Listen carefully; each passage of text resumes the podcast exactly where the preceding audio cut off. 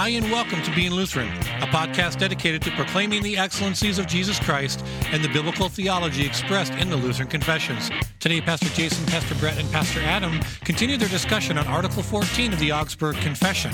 Being Lutheran is sponsored by the Free Lutheran Bible College and Seminary. Whatever your vocation is, start here, go anywhere, grounded in God's Word. Welcome to the Being Lutheran podcast. I am Pastor Brett Boe, and I'm joined by Pastor Jason Gudim. And Pastor Adam Osier. Right, good Reverend. to see you guys. Right Rev- Reverends. the right reverends. that would make a that would make a very interesting band. Uh, a band full of Yeah, that- pastors like called the. Right Reverends. The right, Right reverends. reverends. They'd all wear the clerical collar and Yeah, Yeah. and, Like, and hey. JNCO jeans or something. Zubaz. Zubaz, Zubaz, yes. Uh, Half of our listeners would have no clue Yeah, what right. JNCO jeans are. You know, the older and the younger. It's just kind of right in that Well, sweet spot. well, Yeah. If we really want to go pop culture on jeans, you should have brought up Girbauds. we go. And me in the '90s, growing up as a complete and utterly hopeless dork. Yeah. Well, would- what has would- changed? Well, Growing up, he's grown up producing now. But producing an adult who is a complete and utterly hopeless dork. Uh, yeah, all my friends were talking about Girbaud jeans. And, and I would be looking, and we'd go to stores with my parents, and I'd try to tell them, and all we could find are these Girbauds. so I never owned a pair of Girbauds because I didn't know what they were. as you looked at them hundreds of times, yeah, hundreds. They're I wish these were cool. Yeah. Yeah. Oh well. so it was that I never owned a pair of Girbauds, and I never owned a hypercolor T-shirt. That's a oh, shame. Oh. And and Yeah. I I'm actually I went on a Twitter rant about that a few weeks ago. I'm still bitter about that. my parents my, my parents in the 90s would never fork over $45 for a hypercolor t-shirt, which in the 90s that'd be like what a $120 t-shirt right Yeah, now. right. Like I totally don't get why they didn't want to do that for a 14-year-old boy. So there's our 90s pop culture Uh, okay. pain of the day. We got it out of our system. Yeah. Now order in the order in Order- the court. order the Or court, order in order the, the church. Yes, that's right. Yeah, so we got technical at the end of last week's Yeah. episode, just talking about Right. some some differences uh, in, in understanding of this confession, and, and Right. it's entirely Article 14. appropriate. Yeah, Yep. Uh, I think moving from there, we were talking about this off the air. Yeah, I think it was Adam brought up. He, Yeah. It kind of sounds like And it was kind of a- Mark Driscoll yeah, podcast. for- light bulb moment. Yeah. The, the the fad du jour in the church right now is this Christianity Today podcast of the rise and fall of Mars Hills Church, centered on uh, kind of celebrity pastor du jour Mark Driscoll. And and it's that whole podcast is basically an Article 14 issue. It absolutely is. Yeah, it, it's interesting as I've been listening to it. it it's it's like kind of watching, um, not not to this near to this degree, but like the Twin Towers. You know, you watch that happen in real life. That's a weird this is a well, it's, comparison. I'll, I'll get there, but, but it is. I mean, it's, it's just absolutely tragic, right? Yeah. And that's obviously tragic as we all watch that, and that's just very clear and obvious. Right. But as you see the abuse of souls in this podcast, there's an eternal, there's an eternal consequence to a lot of what is happening in, in you know in American church today, in, in the celebrity pastor style church today. And what what what is wrong with it, I think, is that the focus is all about the individual, and it's almost that the individual is calling himself. And in the case of Driscoll, that's exactly what happened. I mean, he basically told his board, as as I understand it, he, he's like, "Hey, listen, people are coming to listen to me. I'm going to be in the pulpit. You guys figure the rest out." And then when he when they didn't like it, he would he would fire them, and he was bragging about throwing them under the bus and how many dead bodies were left in the wake and things like that. And it just becomes about the person, and there's no connection whatsoever to to God's working through a congregation or through you know as you've mentioned before through a synod uh, in in making this happen. Well, and and what's interesting about that situation, and I haven't listened to the podcast yet. I'm, I'm right, pretty full disclosure. Yeah, I'm pretty filled up on my podcast bandwidth for what I listen to on a regular basis and can pay attention to. I intend to listen to it. It's like Uh, true crime. Yeah, well, it's the like a church. true. Yeah, it's and and part of it is uh, I don't want to listen to people analyze bad theology with different bad theology. And, so that that's kind of my worry about this. And and, and it, it really comes where christianity today is like the publishing front of the generic american church. And, and in the generic American church, the you know, uh, we'll say what you will about the young, restless, and reformed, which was the buzz phrase surrounding the rise of Driscoll in the Right. 90s, and you know, Francis Chan was a part of that a little bit, and David Platt was on the Mm-hmm. Yeah. the tail end of that. All these guys, right? It's fine. And and let's pause right here and acknowledge they did several good things for the church. Yeah. Right? They at, at the time.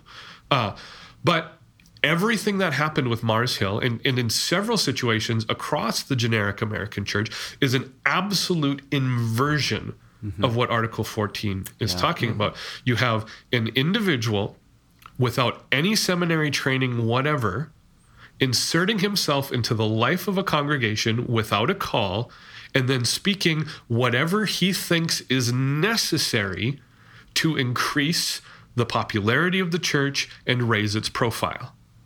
Mm-hmm. And, and under Augsburg 14, Yeah. the entire system is that the congregation calls a pastor who then speaks the word of God and especially the gospel for the sake of feeding the sheep, not for the sake of raising his own public profile, not for the sake of becoming a celebrity with a national following. Mm-hmm. It is the, the most faithful pastor out there is the one who no one knows who he is, but is doing his job in mm. his little congregation that has called him to do exactly what he's doing. Mm-hmm. Mm-hmm. That's encouraging. Yeah.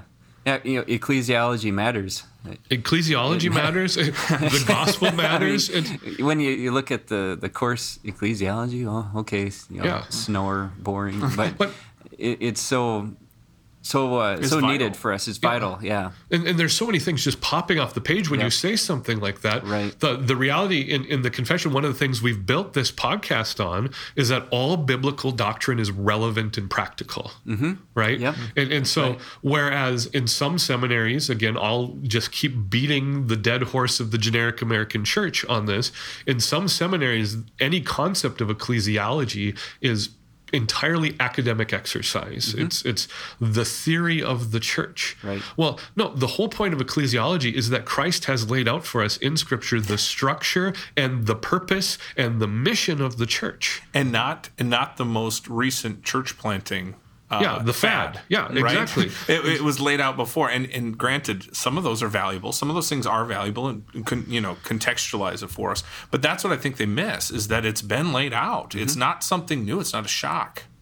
It's not a shock, and it's it's not ever changing with the culture. I mean, Correct. something you know the the mission of the church, by and large, remained unchanged for eighteen hundred years. And, and, and if we want to be fifteen hundred years until the radical Reformation hits, you know, I, I think part of where things hit the fan with what we're talking about with Augsburg 14 is the misunderstanding in the 16th century that what Luther does, was doing was something new.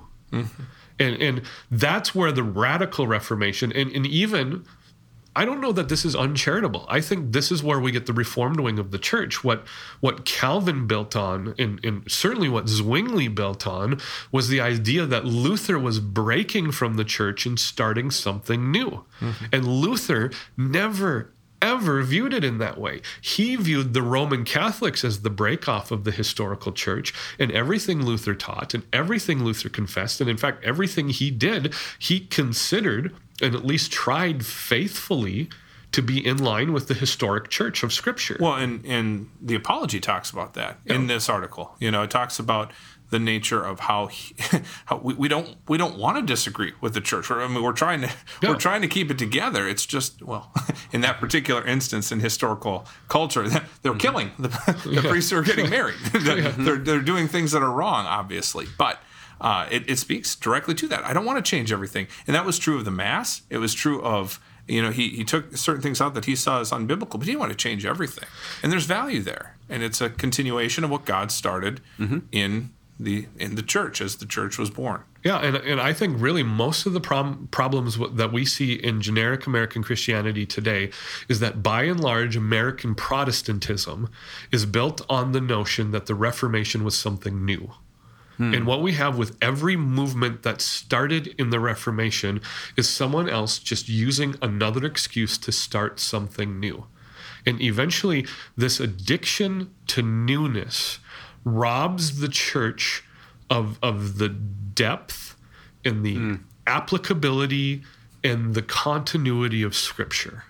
And, and, and you get to the emergent church movement, and you get to you know generic American Christianity, and what we've done is we've replaced the eternal Word of God with a sales pitch. We, we've replaced the Great Commission, the call to make disciples through baptizing, through word and sacrament ministry. We've replaced that with bait and switch, you know, Yep. kind of what what's the word I'm looking for? Bait and switch uh, gimmicks Yeah. uh, to get people in to the front door of the church with the hope that we hook them with emotional manipulation.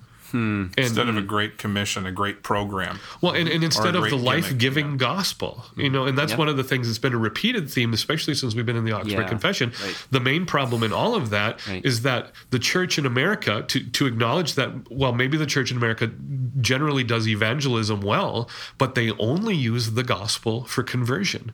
The hmm. gospel is never used to feed and maintain and sustain the faith of its members.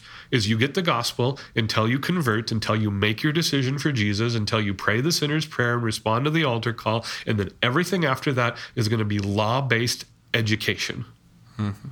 and, and people atrophy in their faith. And, Right. and in fact, Willow Creek out of Chicago Yeah. did research on this and studied it that the average lifespan, quote unquote, of their membership was three years. Mm-hmm. Come into the church, be entertained for three years, realize you're not growing, and leave. One of the things Brett mentioned last week was the opportunity he had to preach as a youth. Yeah. In his uh, in his church, and one of the things I, I had the same experience. Uh, and Brett and I were the same age, so it was probably the same year. We were probably both senior. Right. Uh, and, and I was preaching, and I look back on the sermon I preached. It was law based, just Yeah. pure Yep. law. Yep.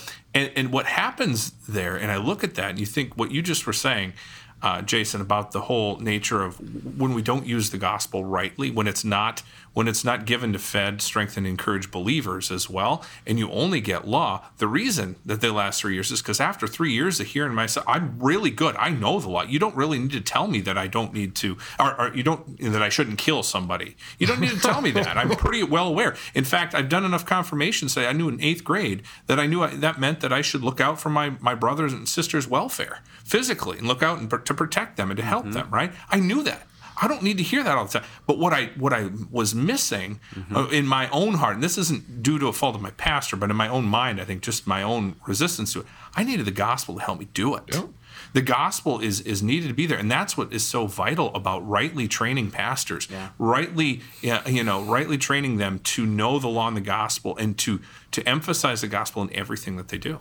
Well, and when I nearly walked away from the faith in my mid 20s, Yep. it was because I was only retaining the law. And and I knew uh as a sinner who was trying to repent with all my heart that I wasn't a good Christian.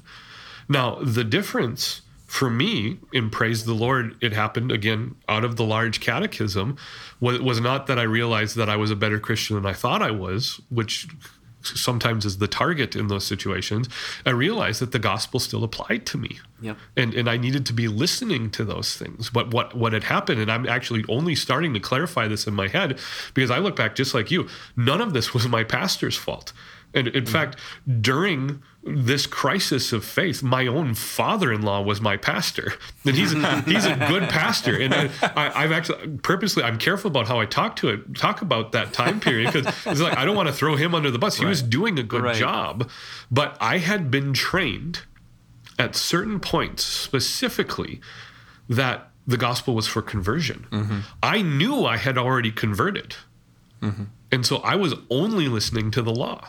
And it's the way, like you said, Adam, it's the way we present the gospel so that it it's known that it's available and that it applies mm-hmm. to Christian ears.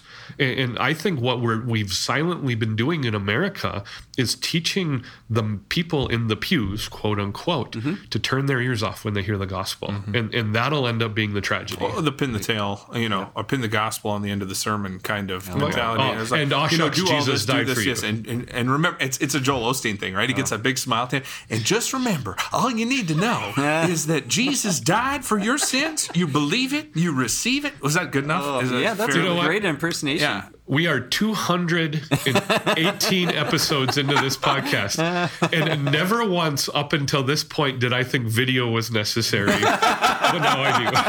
Until now. right, right. That moment was the first time. That was beautiful. Thank you, thank you. But you know, and we've we've been uh, laughing about how you know short this article is and how quote unquote boring it is, but you know what we've been talking about here the the importance of the gospel both for conversion and for all of Christian life is is that this good sound healthy theology is comes through in this article for the benefit of the congregation. And and God has baked it into the structure Yeah. of the church. That's where the intersection with with reality and practicality is all about. We can talk all we want to, and it's a valuable conversation about the benefits of this polity or that polity. We can talk all we want to about the benefits of church government and structure in the congregation. We can talk all we want to about the life of the congregation. But the purpose we have that conversation is it all comes down to the distribution and application of the gospel. Right. Yep. Yeah, and so if that is true, you know, we, we got to train people well. We have to see to it that that men are prepared for ministry, that uh, that people are equipped, uh, men and women are equipped to serve in the congregation, uh, but especially men here too. Um, Yeah, we got we got two big issues Yeah. left that are kind of hanging on the last two coat hooks that we got to pull off and look at. Uh, one is that the role of the pastor in our understanding of Scripture, when we believe the accurate biblical understanding, the role of the pastor is reserved for men. This is by decree and declaration of God in Scripture. That's so when we talk about young men, that's why we're talking about to talk about preparing for the, the pastorate. right. The second thing that we have to cover is kind of the flip side of that coin is that we are not to neglect women in the church. We're not to shun them. We're not to devalue them. Uh, we're, we're not to keep them barefoot and pregnant in the kitchen, kind of a thing, right? Uh, women might not have access to the office of the ministry, to the role of pastors, but there is room in the church for women theologians. There is a room in the church for women disciple makers, especially Yeah. among other women. Uh, w- the the conservative church in America ought to do a lot of soul searching on how we handle this topic, but because the primary educators of our young people in the church are all women. Uh, well, what would you think? A completely uneducated guess across denomination, what percentage of children's Sunday school teachers are women? Right. 95, 98%? Yeah, a lot. I mean, I have a fair number of men. Uh, in fact, in my congregation, what we end up doing is we generally have couples co-teach a class. Sure. I mean, I think it's a healthy thing, and, and and sometimes that doesn't mean they're both in the class at the same time. They alternate husband and wife because Okay. they want to come to adult Sunday school or have a break or whatever. But it's kind of how it works out. But you know, w- when we say that the office of pastor is off limits for a woman, it's not to say that service in the church is off limits to a woman. And, and I think there's been a lot of poor conversations on that topic. Yeah. Yep. Yeah. It, it's a hard one in our day. Uh, even people in the church that have been influenced by the culture around around us uh, on this regard. Well, and you, you've got all of the complications of feminism. Uh, and, and now we've got for the last two, three, four years in the church the influence of woke ideology to, to give it a terrible label. Yeah. Uh, here's going to be my suggestion. We got about five minutes left in the episode. uh, next week, we're going to be studying the call of Jeremiah. And I think that's the place where we can talk about training young men for the ministry. Sure. It's just a natural thing. And Adam, that's where we're going to get your expertise as an administrator of a college that that is kind of laying the groundwork that you know many of our pastors in the AFLC start at the Bible college. Right. So we'll go there. Let's talk about women in ministry for the last five Okay. minutes, and and and uh, be especially gracious and thankful for our sisters in Christ Yeah. who who walk alongside us to to build up the body of Christ. Yeah. Can can I jump in on that? I mean, you, we talk about training young men and the the ministry of the college, the seminary that we have here. uh, that is absolutely a, you know focus and a and a, uh, concern of ours. Uh, and I'll talk more about the men in the next episode, but our, our college is men and women. Yep. And our mission is to train them in the eternal and inerrant word of God for a life of faith and service in his kingdom, which we believe to be the congregation, right? So as we as we are, are serving in that capacity, we are training these young ladies in, in a variety of different ways.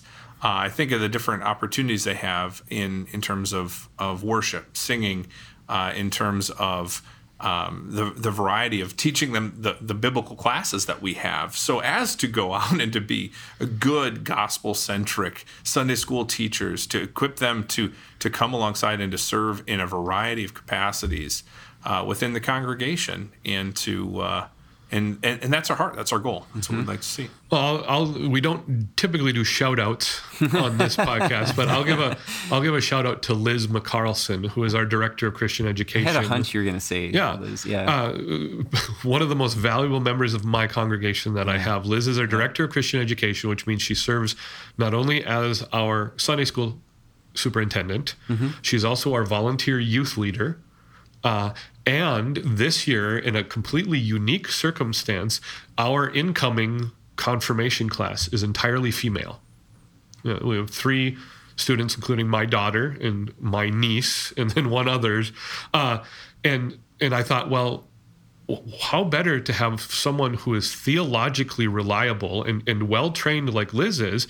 She's going to be teaching confirmation uh, and having a way to relate to these young women in ways that I wouldn't be able to relate to them, and and one of our seminary students wouldn't be able to relate to them, and and I'm going into this thinking what a gift it is that these young ladies get to learn uh, theology in the the basic foundations of our catechism from someone who is already speaking their own language and, and I'm just grateful for that, and, and I'm thrilled. And Uh, you know, I, so I've been involved in some way, shape, or form of youth ministry since I was 18 years old. So that's now 33 straight years of youth ministry in hmm. some way, shape, or form of my life. Which, wow. Mm-hmm. um, and the most valuable people on the teams that I have worked in as a youth worker or as a supervisor or a member of a congregation council or anything like that,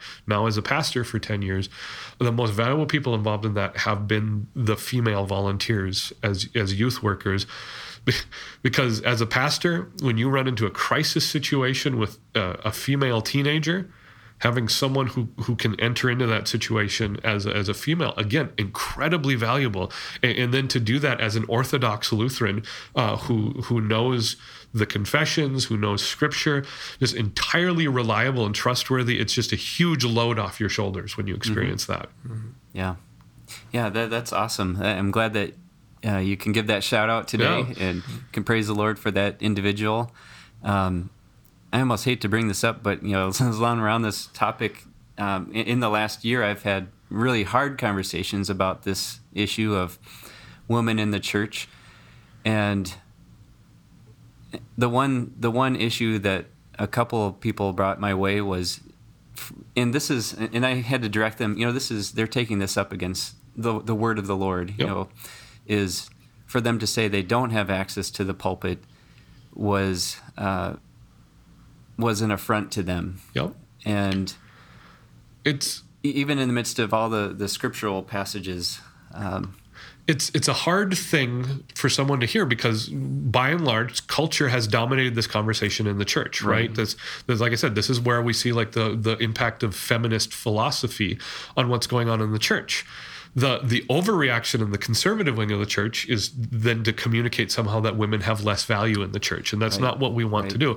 uh, we need to be able to talk about roles Yep. but but i think by and large this is my opinion on the issue that where we have failed to help the the understanding of this issue is that we've punted on vocation. Mm-hmm. We've punted on the value of service where God has placed you among the neighbors that God has given you, and, and and we've we've we've made it the the pastoral role and the title and the office uh, something to be pursued as a matter of power and authority and ability rather than something God calls to, mm-hmm. just like He calls people to motherhood and fatherhood Yeah. and calls people to be CPAs and calls them to be ushers in their congregation.